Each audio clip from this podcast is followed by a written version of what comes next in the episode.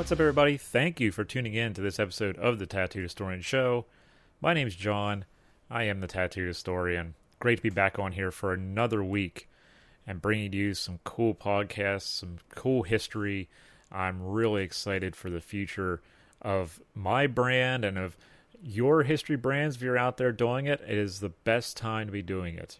Honestly, this is the greatest time to be utilizing podcasts, live streams, video to get the historical narrative across. And I'm so excited for all of your projects that I've been hearing about. You've been contacting me about these things, and I am very excited for all of you who are doing it. I'm very glad that a lot of you are tuning in to new podcasts, and there's plenty of them coming up. But you keep those of us who've been doing it a while in mind, and I'm very, very appreciative of that. This week, we have Dr. Spencer McBride on the program. We interviewed him back in May.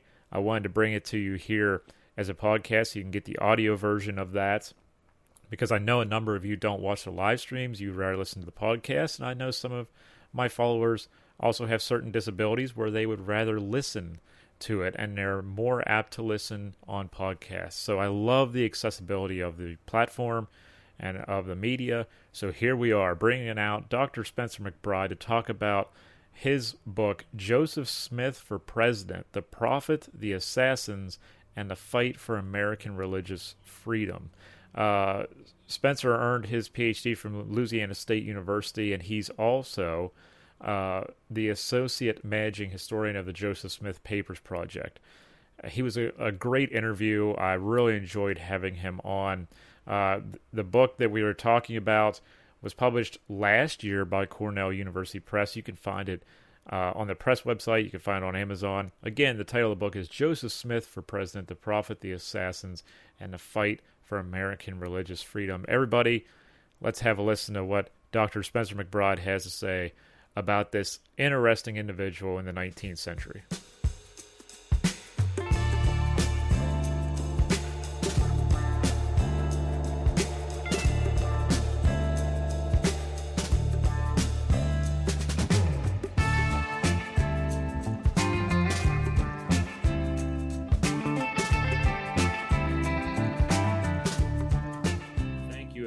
Joining us for tonight's live stream presentation with Dr. Spencer McBride.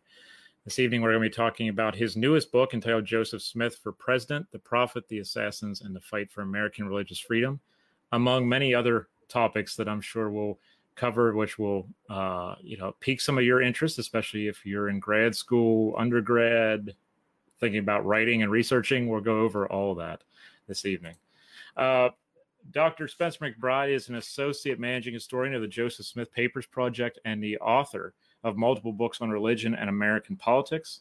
His writing about the evolving role of religion in American political culture appeared in the Washington Post and Deseret News.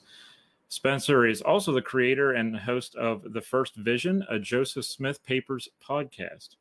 In 2016, the University of Virginia Press released his book entitled Pulpit and Nation Clergymen and the Politics of Revolutionary America, part of the Jeffersonian American America series.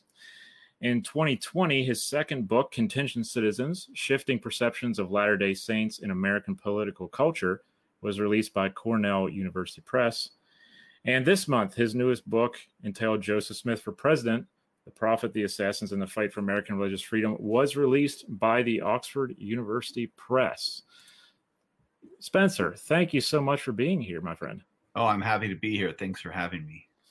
That's an amazing list of accomplishments so far in your life, and it's it it runs the gamut of digital history, monographs, uh, and all kinds of all kinds of stuff.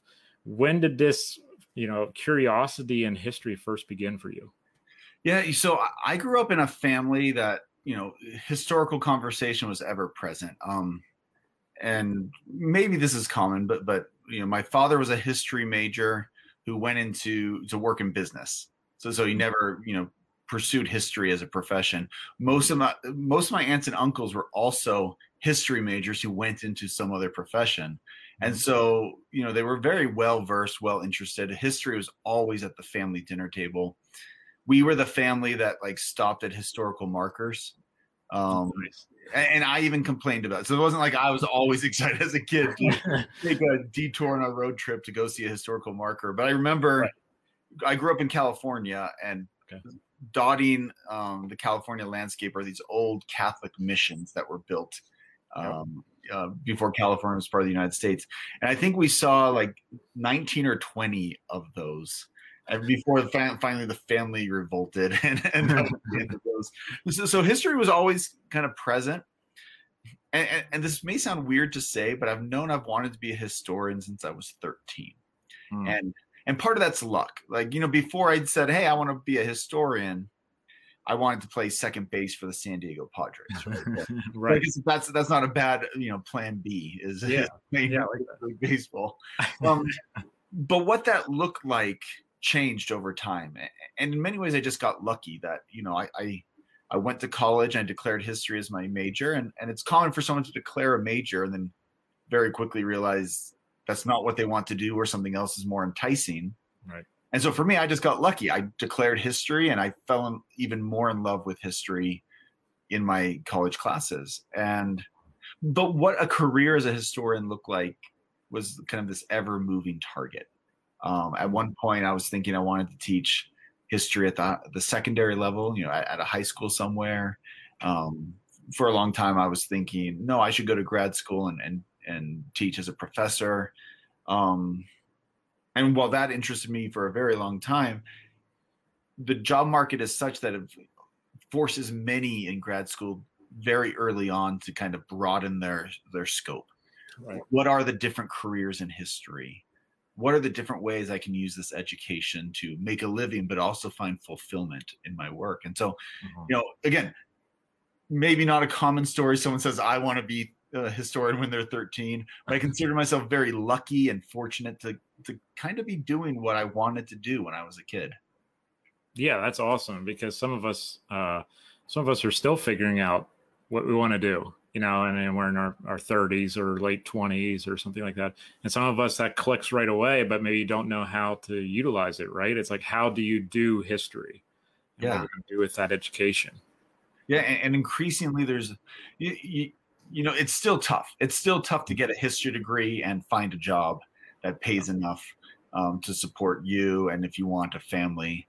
Um, so in saying that you know look outside the traditional jobs it's not like there's some you know magic bullet that's going to answer all those those um, problems or all those questions but i think there is more diversity there are more diverse ways of using historical training than we often think um, mm-hmm. often it's always so focused on teaching either at the secondary or, or collegiate level that you know we kind of miss these other opportunities. And so we train people for those you know limited opportunities when right. if we adjust history education we can prepare generations of historians to do so many different things. Right. Yeah it's it's something that i know i found when i have to go mentor students at universities sometimes they're they've been trained almost in tunnel vision that uh, you know 90% of the class wants to go for a phd because that's how they're trained or that's what do you think that's all there is to it there's nothing wrong with that but it's like half of you probably don't want to do that. You're just being told, you know, that mm. this is the only thing you can do. And uh, it's kind of interesting to think of it that way. And when you went to undergrad, Spencer, and and were proceeding into grad school, what were some of those challenges that came up where you're like, maybe I should go this direction with my degree or my career? Maybe some, uh, I don't know, I don't want to use the term curveballs thrown your way because there aren't many, but sometimes you reach a point where you, you're like, maybe I should take it this way. Yeah, so, so I, you know, the idea that I might teach at the secondary level was still kind of in the back of my mind when I entered undergrad. Mm-hmm. Um, but as I got into my upper division history classes, and we were reading these monographs, um, you know, you know these just deeply researched books on history, um, sometimes very specialized. I did. I loved it. I loved the idea not only of reading it and being able to share that information, but there was this this deep desire to be one of the people writing history. I mm-hmm. wanted to be the person in the archive working with the old letters, you know, dead people's mail, as sometimes joke with. I wanted right. to be that guy. I wanted to right. be in libraries, museums, archives. I wanted to be writing books and yeah, maybe they're not going to reach a ton of people, but they're going to find those other interested people who will read it and um, have these aha moments, just like I was having. And so I, that was a major turning point for me. Mm-hmm. That was where it became I became really focused on I want to produce history. Um, I, I want to be the person researching and writing, not just a consumer of history. Mm-hmm. Your interest in uh, religion and religious history what, did, did, that blossom out of going into all those missions when you were a kid? It's kind of like that maybe intrigued yeah. you a little bit, or did that come along later? You know, you know, you know. It, in part, it did. I, I remember one of the um, one of the research papers I did as an undergrad was about the Calif- the, the Franciscan missions in California, but it was it's the connection of religion to politics. Um, you know, I, I often say I'm a historian of religion and politics. I'm probably more um, more into the political side, but I love seeing the intersection of the two.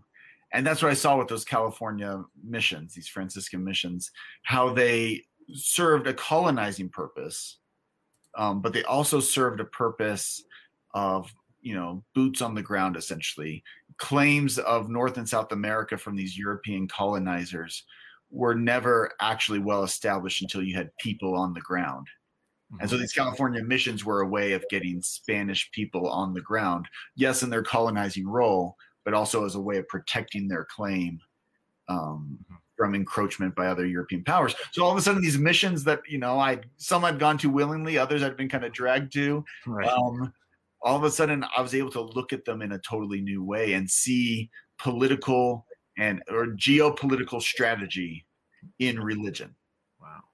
And, and for me, finding those connections is just so exciting. It, it, I'm not. I, I I like to think I'm not overly cynical, but I think there's such thing as a healthy dose of cynicism and we can look into the way that religion and politics are mixed and you need a healthy dose of cynicism if we just accept it on face value we're going to assume that one in the united states one political party is the godly party and the other is not mm-hmm, right because one party quotes the bible and and and you need that healthy dose of cynicism and that critical thinking to really kind of see behind the curtain and understand all of the different motives at play mm. That's so well put. It's like uh, everything better in moderation, including cynicism. Yeah, that, that's right. You, I mean, you, if you become too cyni- uh, cynical, you're not really going to enjoy life at all. Yeah, exactly. you, need a, you need a healthy dose of cynicism. I think. Exactly. What's it been like working on the Joseph Smith paper, Spencer? Yeah, you know, I have loved it. This was not in all the different things that I thought my career could be, you know, as that 13 year old um, right. you know, who abandoned his dreams and played second base for the Padres. Uh, uh, documentary editing was something I only was introduced to in graduate school. This idea of, and for those that don't know, documentary editing is when you um, collect all the surviving documents that a, a famous man or woman, often political or religious leader, but not not always, um, published or all the letters they sent, all the letters they received, and, and, you transcribe them and you make them available to the public either online or in print or both. It's essentially creating this vast resource for scholars of that subject. And so, this idea that I would be a documentary editor working with Joseph Smith's surviving documents was never on my mind until late in grad school as a possibility that I could work in this field and I love it. I I have an office in an archive, and they bring the documents right to my office, which is just a thrill.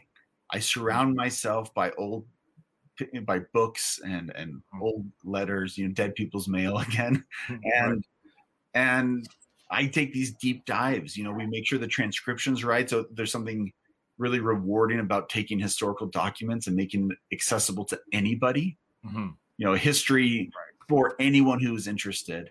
But then also having the time and resources to dive in deep because we write the footnotes and introductions that help people understand the letters. And this means i get to go down some really interesting rabbit holes.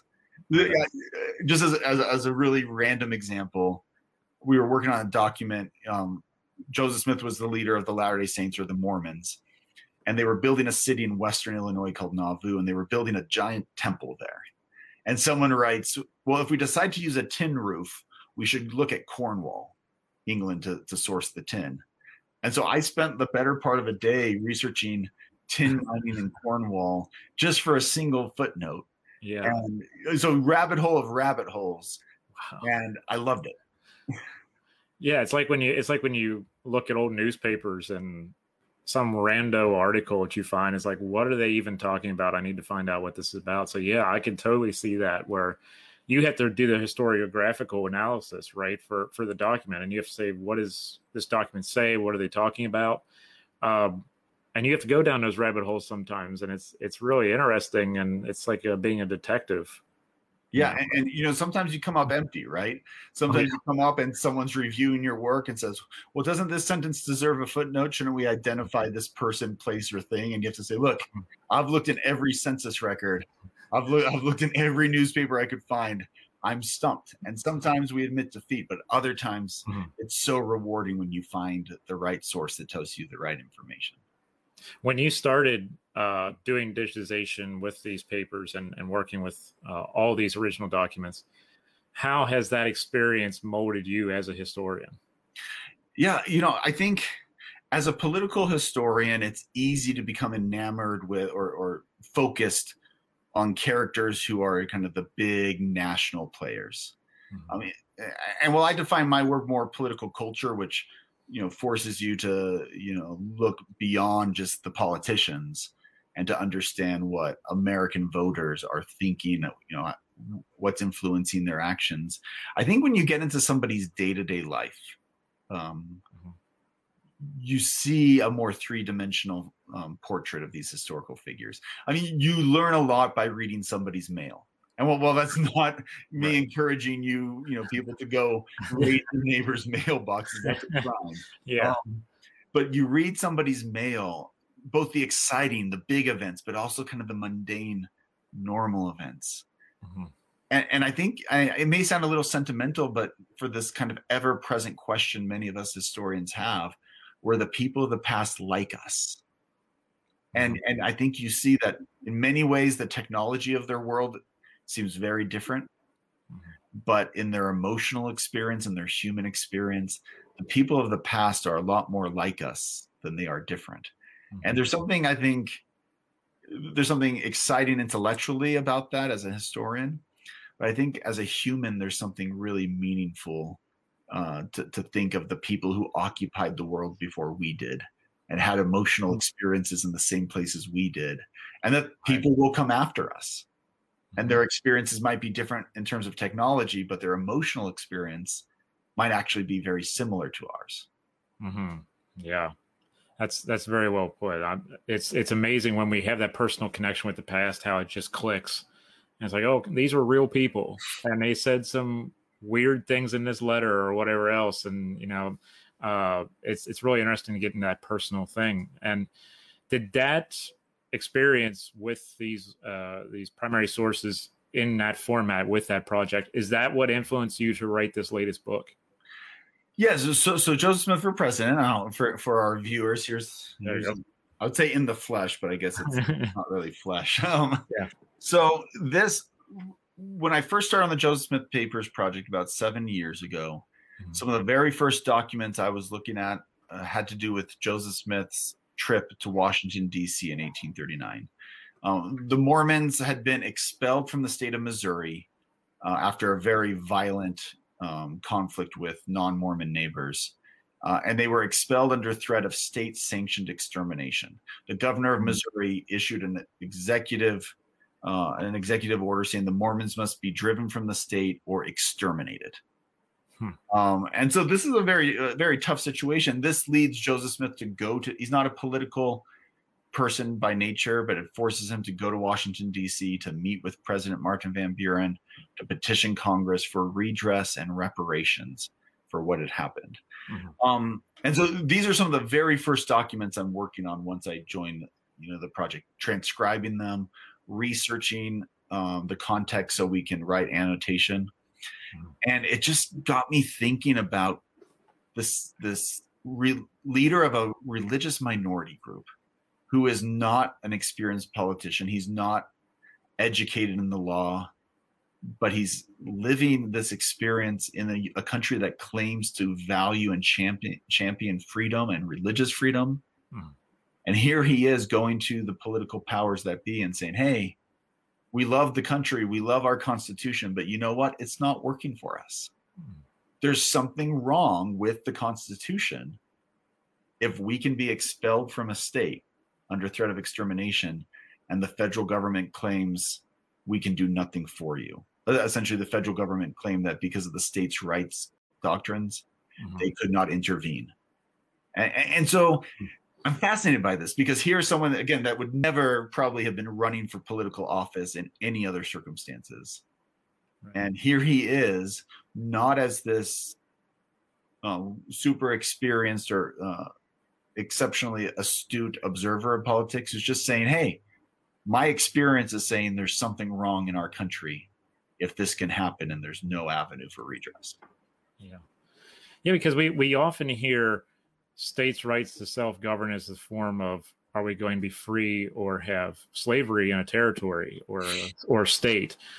This is a story we don't often hear about is how are religious minorities at the time treated in the states and how does that pertain to the supposed right of the state what they do to these people i didn't realize that uh, came into being so much until uh, your work. And it's like, okay, this is a different way of looking at the understanding of the Bill of Rights and, and stuff like this that I'm sure Smith had pointed to when he went to Washington, right?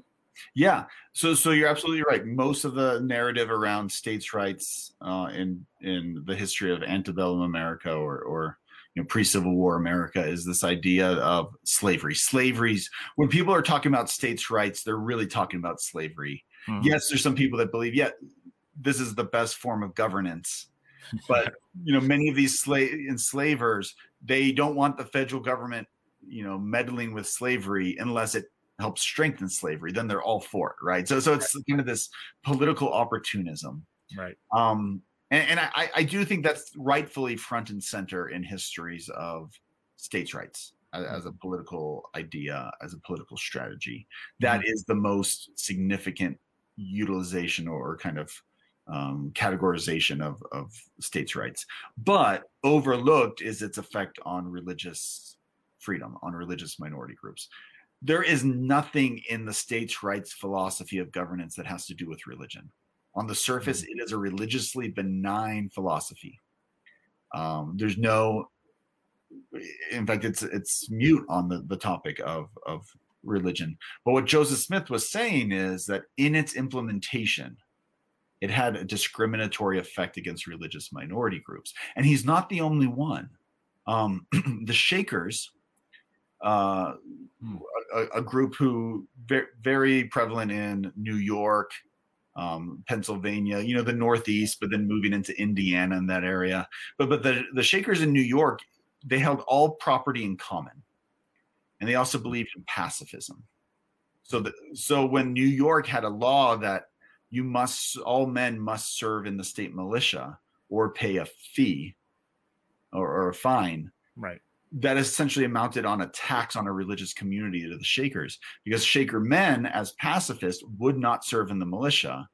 But since they hold all property in common, the state was essentially um, taxing a religious group for a religious doctrine, right? And so mm-hmm. they're also this kind of very small group that's saying, hey, states' rights is having this problem here. We need the intervention of the federal government.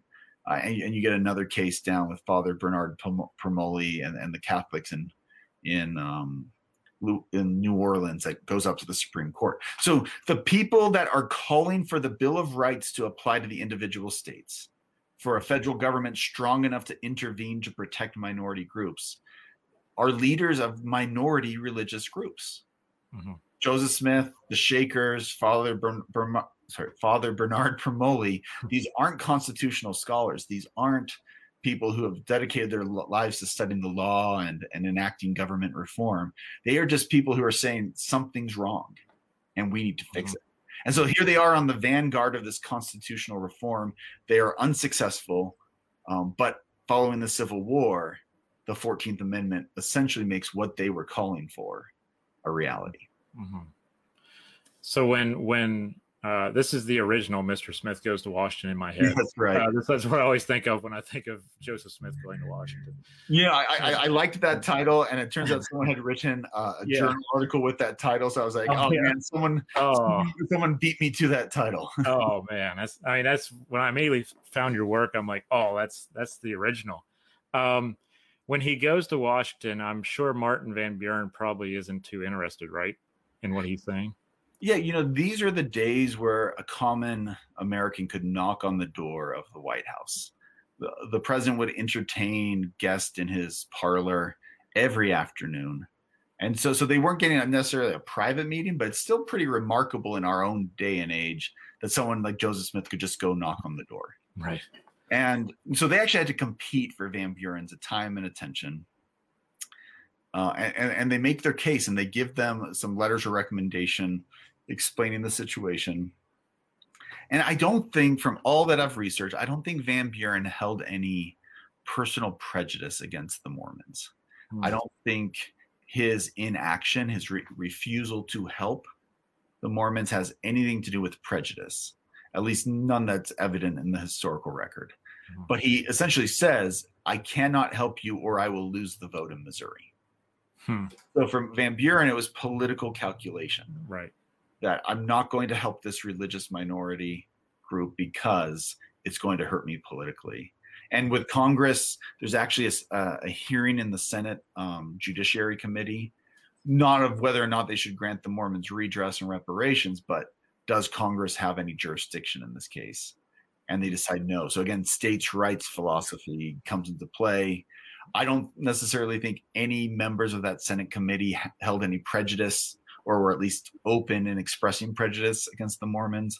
So Mhm. again, we see that the obstacles to universal religious freedom, uh, you know, religious intolerance is rooted in prejudice and bigotry, Mhm. but it's also upheld and emboldened um, by policies and political actors who may not hold those um, same prejudices themselves, if that makes sense. Yes, absolutely. I, that got got me thinking about if Martin Van Buren is is not doesn't seem to be against the Mormons, and maybe some members of of Congress aren't, uh, but they but they they're worried about the states' right issue. What? Why does the governor issue this decree in Missouri to to to uh, make them go away or to purge them from Missouri?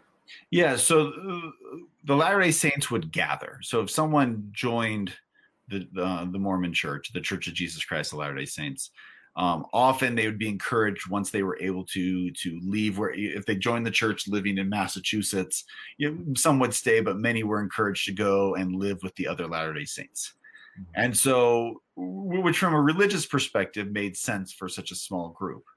Um, but as they grew, they became a socioeconomic presence wherever they were.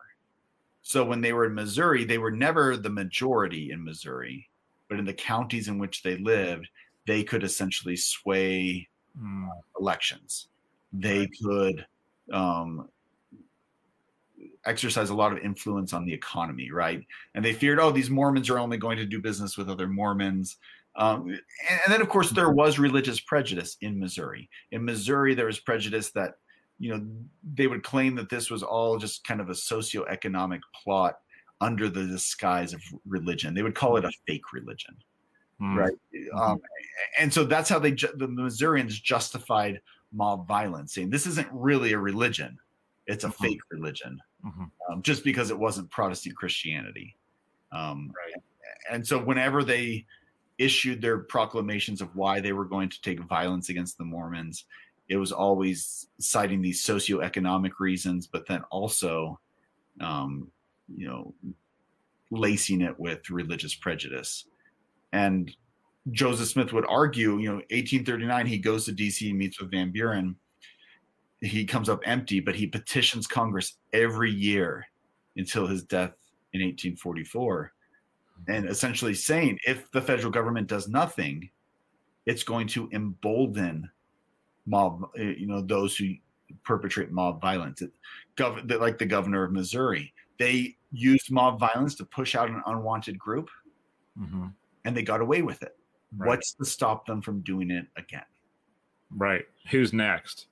Exactly. Basically, you know, it's it's us today. It's going to be you tomorrow.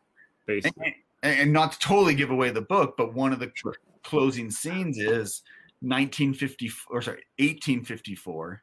You know, the Mormons have uh, the majority of the Mormons have already followed Brigham Young out to Utah. So yeah, spoiler alert, right? Joseph Smith doesn't win the presidency, right? Um, uh, but David Atchison, a, a sitting United States senator who had been one of the militia leaders who had expelled the Mormons. Hmm. In 1854, Senator Atchison writes to Secretary of War Jefferson Davis, yes, that Jefferson Davis, mm-hmm. About the abolitionists coming into Missouri during Bleeding Kansas. Mm-hmm. And essentially says, you know, here's a new unwanted minority group, and this time a political minority. And he writes his plan of action to Jefferson Davis, saying, We will be forced to burn, hang, and rob, um, we intend to Mormonize them. Wow. And he actually uses the word Mormonize. Wow. He turns Mormon into a verb for using mob violence to expel an unwanted group. Right. They'd gotten away with it with the Mormons. They were, in fact, emboldened to do it again. And in fact, were so um, direct in what they were doing that they even used Mormon as a verb. Yeah that's what I was gonna say. They they were so good at it, they're gonna turn it into a movement itself against others and call it that. It's kind of like how when we, we put gate at the end of every right. thing because of Watergate. Right. Uh, yeah, that's that's amazing that that he used the term Mormonize. We're going to have to Mormon, Mormonize them. That's that's incredible. Yeah, and, and, this is what Jeff or Joseph Smith declared. He said the states' rights doctrines are what feed mobs. Hmm that, that this idea that we needed uh, a stronger federal government. He didn't want a larger federal government, but he wanted a federal government empowered to protect minority groups when mm. states failed to do so. That's right. Cool. What when does he decide I have to do this on my own and I have to run for the presidency? Yeah, so he declares his candidacy in January of 1844. Um, a few months, a couple months earlier, he had written to the five men expected to run for presidency for the presidency. So John C. Calhoun, Lewis Cass. These are familiar names to many. Right? Henry Clay, Martin Van Buren, and Richard Mentor Johnson. Only three, essentially saying, what would your policy be toward us as a people if you were elected? and, and essentially saying, hey, we may not be a, my, a majority, but you're going to get all the Mormon votes if you answer this right, is, is the implication. Mm-hmm. Um, only three respond. Henry Clay's kind of his. Um, if you've read anything about Henry Clay, no one wanted to be president more than Henry Clay. Right. And he's like your ultimate politician, right? He expresses sympathy, but mm-hmm. kind of like doesn't want to commit to anything. yeah. Um, whereas Lewis Cass and John C. Calhoun both come out and say, "Hey, we sympathize for your situation, but states' rights is supreme. There's nothing we can do to help you. Mm. The, the federal government is powerless." And it's only then that Joseph realize Joseph Smith realizes I have to do something. He runs as an independent candidate. I, he was serious about his campaign. I, I think he was realistic that there, he wasn't going to win, but maybe some good would come of this campaign. Mm-hmm. Um, but even as they're doing this, there's something about being a minority group pushed into a corner that forces, often forces these groups to think creatively about the law and politics. So if the problem for the Mormons was the states' rights doctrine, Joseph run, Joseph Smith running for president was one way to solve it if he won. Mm-hmm. At the same exact time, they are petitioning Congress to make the city of Nauvoo, Illinois, a federal city like Washington, D.C. Right. So essentially, take it out of Illinois so that states' rights isn't a problem anymore.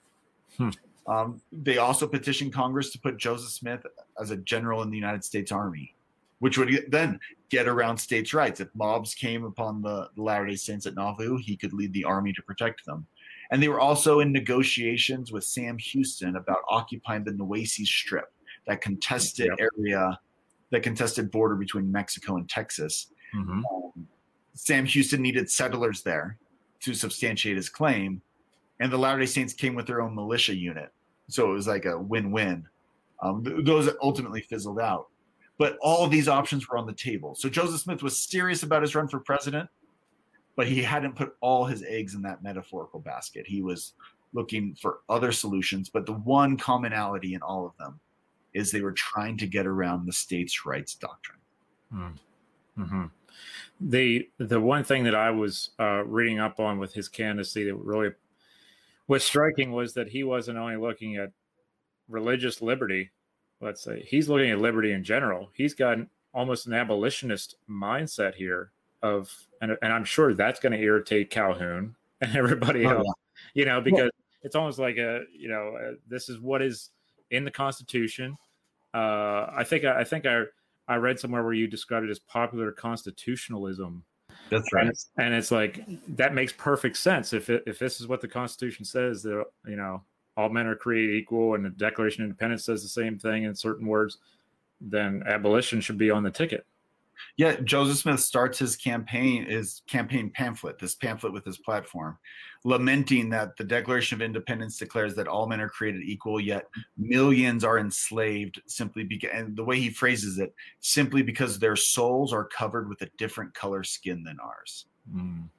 Wow. Um, and, and Joseph is one of those people that had kind of an evolution in his views on race, which is common in this time period. It's easy to think of Abraham Lincoln and these others as almost being born with this kind of progressive view on racial, you know, on, on being anti-slavery and and for some greater degree of uh, of racial equality. You know, Joseph Smith's not necessarily a model in that, but here he is at this point in 1844 calling for the abolition of slavery, and he has this really pragmatic way of doing it. He and he calls for a massive system of paid emancipation. Essentially, the federal government is going to buy the freedom of enslaved men and women.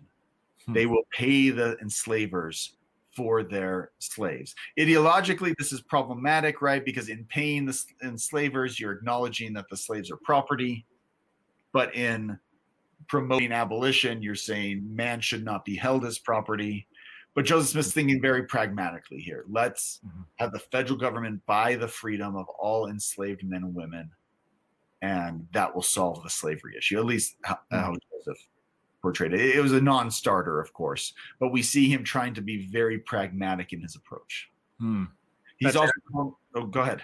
Oh no, I was going to say that's interesting because Lincoln thinks the same thing at one time. He's thinking about buying, uh, yeah. buying people from uh, from the plantations and saying now you're free and we just we just gave the plantation owners all this money but at least you're free and yeah that, paid emancipation isn't new yeah. but at it's unheard of at the scale that joseph smith is calling for mm-hmm. um, he also calls for the closing of the of um, prisons especially the penitentiaries which were relatively new at this time he saw solitary confinement and kind of the way that prisoners were treated in the, this kind of growing prison system uh, as not reforming men and, and to a lesser extent you know female inmates he saw it as creating almost a permanent criminal class hmm. and so you know prison criminal justice reform needed to be enacted so that we when men are guilty of crimes they are truly reformed, which was the goal of the penitentiaries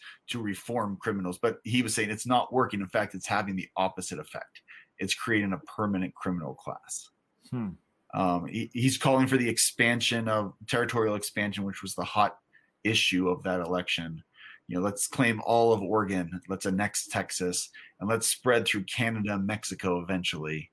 Um, so, so, so, yeah, religious freedom, the empowerment of the federal government to protect minorities. That's the heart of Joseph Smith's presidential campaign, but he's not a one issue candidate. He mm-hmm. has this robust progressive platform. How does he see? Uh, he's got this robust platform garnered around religious and independent freedom or individual freedoms, but yet he's talking about some similar things that many others are talking about Washington, which is the territorial expansion, going into Canada, Mexico, and all this stuff. So he's also a man of his time in that way, right? Where he, uh, there's this idea of expanding the nation to as many places as possible. Yeah, absolutely. And he has this line, which wasn't unusual, but you kind of scratch your head of it, that this expansion to into the west mm-hmm. beyond Oregon and Texas needs to occur with the permission of Native Americans. hmm. uh, which I mean was never going to happen. Right. Is this just kind of a, a, to use a present day term, a virtual, uh, you know, a virtue signal?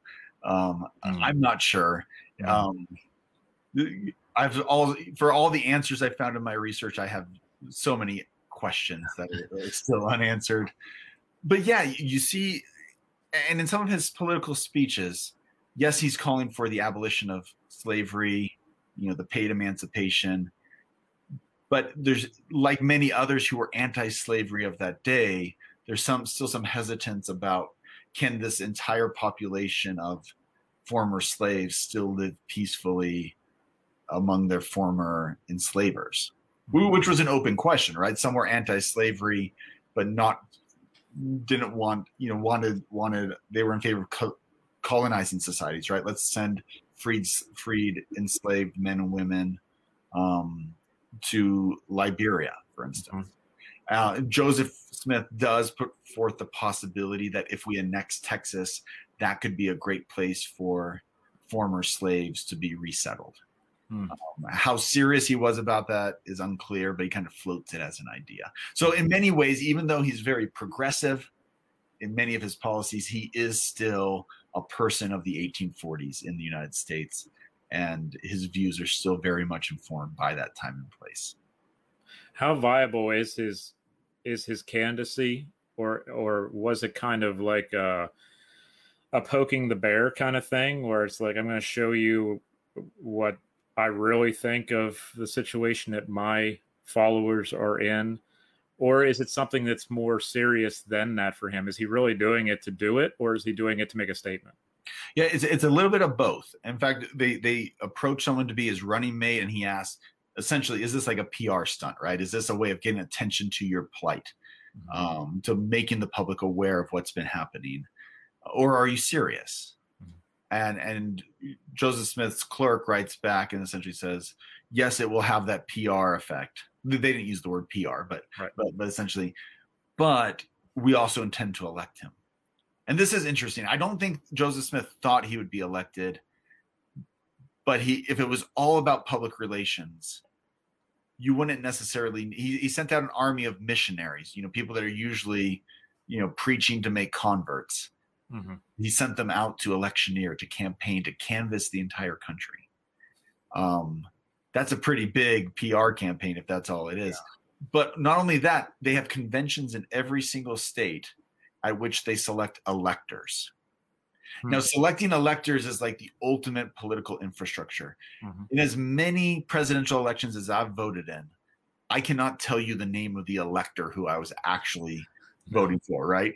Right elector if it's all public mm-hmm. relations electors don't matter there's no reason to choose electors if it's only public relations so clearly there was a mm-hmm. sense that he could win with divine intervention that he's not going to win naturally but maybe just maybe he might win one state mm-hmm. um, and get and if it's a if it's a an election that's so close maybe it throws him into you know the House of Representatives along with the election. Um, or maybe a candidate sees his candidacy as a threat. Maybe the Whigs say, hey, Joseph Smith's going to pull too many votes away. He's a minority candidate, but he's going to pull so many votes away from us. We can adopt some of what he's saying into our platform, or maybe the Democrats. And, and ultimately, that is what happens in the election of 1844, not with Joseph Smith. James G. Birney, another outside candidate running with the Liberty Party, one issue party abolish slavery. Birney's never going to win. Right. But he pulls enough votes from the Whigs in New York that Henry Clay loses New York and loses the election. Mm-hmm. And so third party candidates aren't significant to history because they were viable candidates. That's not why we study them. Some people have tried to make cases that like in these like weird out there situations Joseph Smith could have been elected. It wasn't going to happen. It wasn't going to happen. But there's these these third party candidates are significant to our study of political culture and, and American history because they they illuminate a certain level of discontent among the population of Americans. Here's a group that's saying the status quo is not good enough, the status quo is not working for us. Let's try something different. and that's what people like James G. Birney and Joseph Smith in the election of 1844 highlight is mm-hmm. there were people that weren't going to vote Whig or Democrat Democratic because the status quo was failing them. Let's understand the people who voted and supported and canvassed for third party candidates because that's going to teach us about significant pockets of discontent with American democracy. Mm-hmm. And it seems like that works to this day for people who are threatening a third party all the time. It's like, well, let's see what they have in mind and maybe we can put it in our platform and then they go away. That's the idea of just let them go away. And, yep, that's right. it's never serious to a large extent for a lot of people. It's more like let's uh, like like people who are ingrained in the two party system. Uh, there, the third party is always the the party is kind of like okay, we hear you, but we you know don't take you seriously. And it's kind of interesting that that was still evident in the 1840s and it could still transfer certain things into political platforms to the major parties, you know, the Whigs and the Democrats and, and, and all that. That's really interesting that, you know, uh, he's basically like the Ralph Nader of his time, yeah. trying to incorporate yeah. things on a different level, you know, obviously. Um, yeah. And, and I just add that, you know, a month before Joseph Smith was assassinated, um, Charles Francis Adams, you know, the son of John Quincy Adams, grandson of John Adams, and, his friend Josiah Quincy, whose father was um, president of Harvard. Josiah Quincy, a few years later, would be mayor of Boston. These two men are on this great tour of the West, and they, their boat stops at Nauvoo, and they get off and they spend the entire day with Joseph Smith. So here are these two people from some of the most illustrious political families right. in the United States riding around in a carriage touring Nauvoo and the surrounding countryside with with the Mormon prophet. Mm-hmm. And he essentially, when they start talking about politics, he starts saying essentially, you know, one day we might hold the balance of power between the parties. So, not saying we would be the majority. Joseph Smith is saying we'll hold that balance of power where, where we're essentially kingmakers. And if the parties are pretty evenly divided, the Mormon vote is going to be the deciding vote. And that gives these minority groups leverage that they don't have by numbers they only have by position hmm. as going going through this and talking with uh, people about your book and and doing i'm sure uh, various zooms about the book and and joseph smith in general through doing your work with the joseph smith papers and the podcast which we're going to touch on in a moment uh, what's one thing that my audience should take away from Smith that maybe is kind of like a misconception of of mm-hmm. Joseph Smith? Yeah, I think it's really easy to uh, especially with minority religious groups and especially minority religious groups in 19th century America to write to, to use terms like weird or just kind of out there. Um, and I think when you dive into the lives as seen through the historical documents, you realize that you know members of the Shaker community or even Catholics were a religious minority then, right. um, or, or Mormons or these other religious minority groups. Yeah, their beliefs put them outside mainstream Protestantism. Um, and, and I guess that kind of isolates them a bit. But their day to day lives are generally not all that different from the lives of other Americans of that time. That while it's easy to write off religious minorities as just kind of being weird or too far you know beyond the margins of society most of the time they're very much in society and of society and so so someone may have zero interest in joseph smith's religious teachings and that's fine mm-hmm. what this book's arguing isn't that you should pay attention to joseph smith's religious teachings it's saying right. his story matters not just to mormons today as hey look what the the founder of of your church did when he was alive you know, essentially saying this story matters to all Americans who want to understand the fight for equality um, and freedom in the United States. That, yes, we celebrate the Declaration of Independence and the Constitution as enshrining these national ideals, mm-hmm. but they did not make those ideals a reality. It took time and years, and we're still in that struggle for equal rights. Mm-hmm. And, and, and so, yeah, Joseph, if you don't care about Joseph Smith's religious ideas, that's fine. The argument of this book is he matters to the story of American freedom and specifically religious freedom. um, mm-hmm. which is a story that still matters today. Mm-hmm. What has it been like uh, doing your podcast, The First Vision? How's that? Uh, how's that been a, been working for you, and what has that opened as far as doors for uh, the project and and possibly this book also in the future? Yeah, so the the Joseph Smith Papers podcast it's it's what we call a podcast mini series. It's not ongoing. Um, the first vision, a Joseph Smith Papers podcast, is six episodes. You start on episode one, episode six ends, and it's done. Three and a half hours total length, or about three hours, I guess. And you can binge it, or you can listen to it slowly. You can listen to it twice. But the whole idea was, um, for and the primary audience is is Latter Day Saints today or Mormons today. Um, but also anyone interested in learning the history of Joseph Smith and the Mormons.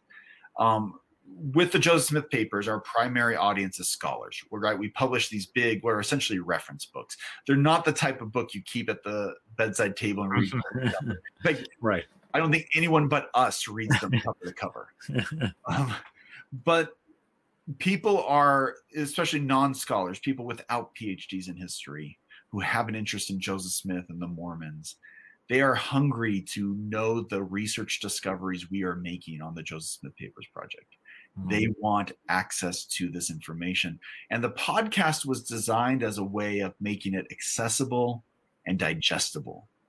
And so I I am a huge NPR nerd and I listen to a lot of podcasts and the First Vision podcast we essentially created by you know imitation and I'd mm-hmm. probably say if anyone's ever listened to This American Life, um, or thir- BBC had a podcast called 13 Minutes to the Moon, and uh, Dolly Parton's America was another one. yeah.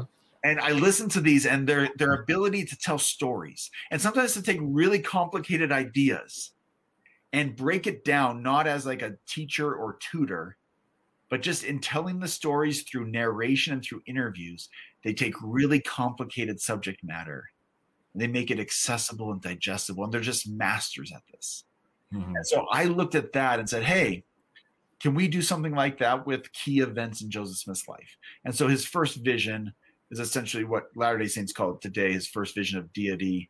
In in 1820 joseph smith claimed that at the age of 14 he had a vision in which he saw god.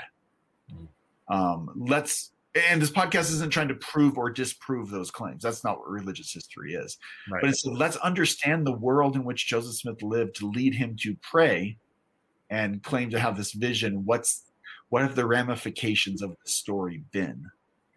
And and so yeah, it's six episodes narrative style, and we kind of just put it out there. Let's see what happens. Hmm. And I had some high hopes, but it, it just exceeded them it caught fire, and, and, this was the bicentennial year of Joseph Smith's first vision, so it was 2020, mm-hmm. and and we had over 1.2 million people oh, download and stream it. Um, wow, which blew my mind, right? And and yeah, um, hmm. it's exciting, and I for me it, it confirms two things. One that there is a hunger and thirst among regular men and women who aren't scholars to mm-hmm. engage with good history. Mm-hmm. But it has to be presented right. Right. It's very easy as a scholar to say we want the general public to come to us on our terms. Mm-hmm. And, and, and, well, I'm not ta- saying like compromising the integrity of our research. That's not what I'm talking about. Mm-hmm. But taking our our our rigorous research standards and taking this these discoveries and let's present them in a way that the general public can engage. Mm-hmm. And and these narrative podcasts are one way of doing it. It's not the only way, but for me, it really kind of confirmed that this this mode, this this presentation, has a lot of potential to bring his good history to the public. Yeah, accessibility is the key. Yeah, which of course you know all about because that's so much about what you're doing with your channels and your brand. Um, so I, I, am probably preaching to the choir and the, all right, keep preaching because uh, you know people, a lot of people are getting the experience with accessibility for the first time because of the pandemic we're going through, and now they're getting history and mass in different formats. So it's great to hear it from other people as well. They're tired of hearing me talk about it you know, and talk about accessibility and getting on multiple platforms and doing all this. It's great to hear other uh, historians, other organizations talking about making history accessible because for far too long, I think we've thought of it as this ivory tower thing. You don't touch it. It's, you know, if you're not a quote expert, you shouldn't say anything. And now the accessibility has made us all students in different ways. And I, I really appreciate your words on that, Spencer. Well, yeah, thanks. And, and, yeah, public history has been a field for a long time, right? right? And so often we think of it in its more institutional way: the National Park Service, museums, libraries, archives, etc. Uh, but digital media is opening up this whole new world: mm-hmm. podcasting, YouTube, you know, vlogs. The, the, ways that we, we need to go where the public is. We need to keep right. our high standards of, of good research and critical thinking but yeah, we need to be in the spaces where people already are to reach them with this history. Mm-hmm.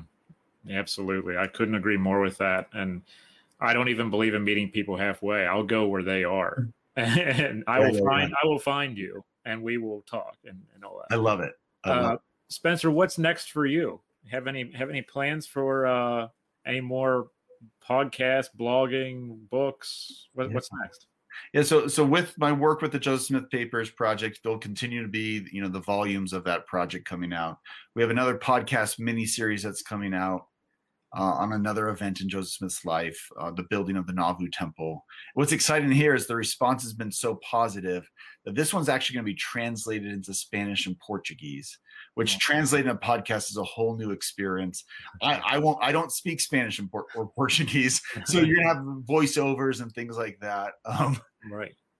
excuse me. Um, I have resisted the urge that so many writers and scholars have when you're working on one project and you get a little bit stalled you know all these new ideas of new projects come to mind and it's mm-hmm. always very tempting to start on them before you finish the one you've already started right. um, and so i've resisted that so far i do have a book in progress with a, a colleague named jennifer dorsey she's at siena college in, in new york and it's a history of new york's burned over district and so it's mm-hmm. going to be um, this is going to be with Cornell University Press, and it's a it's a documentary history. So it's essentially let's tell the story of religious revivalism that swept Western New York um, from about 1790 till 1860.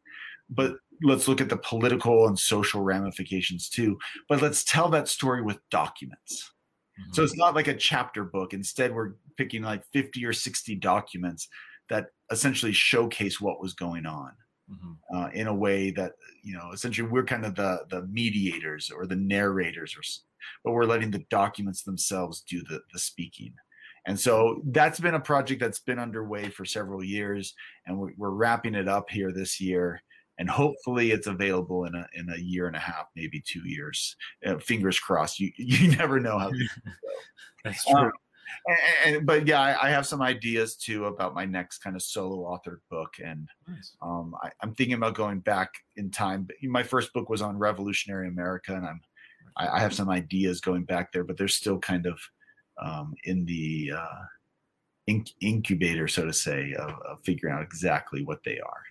Yeah. Well, kudos to you for being able to stick with one thing for the most part because people like me were all over the place with projects and it's kind of like okay, this week we're talking revolution, this week we're talking religious history, and we're so it's great to have to see other historians who can keep it on a level playing field while some of us are just going crazy with different things. Well, I've been more successful lately. That hasn't always been my story, so I can't I can't claim perfection on that front.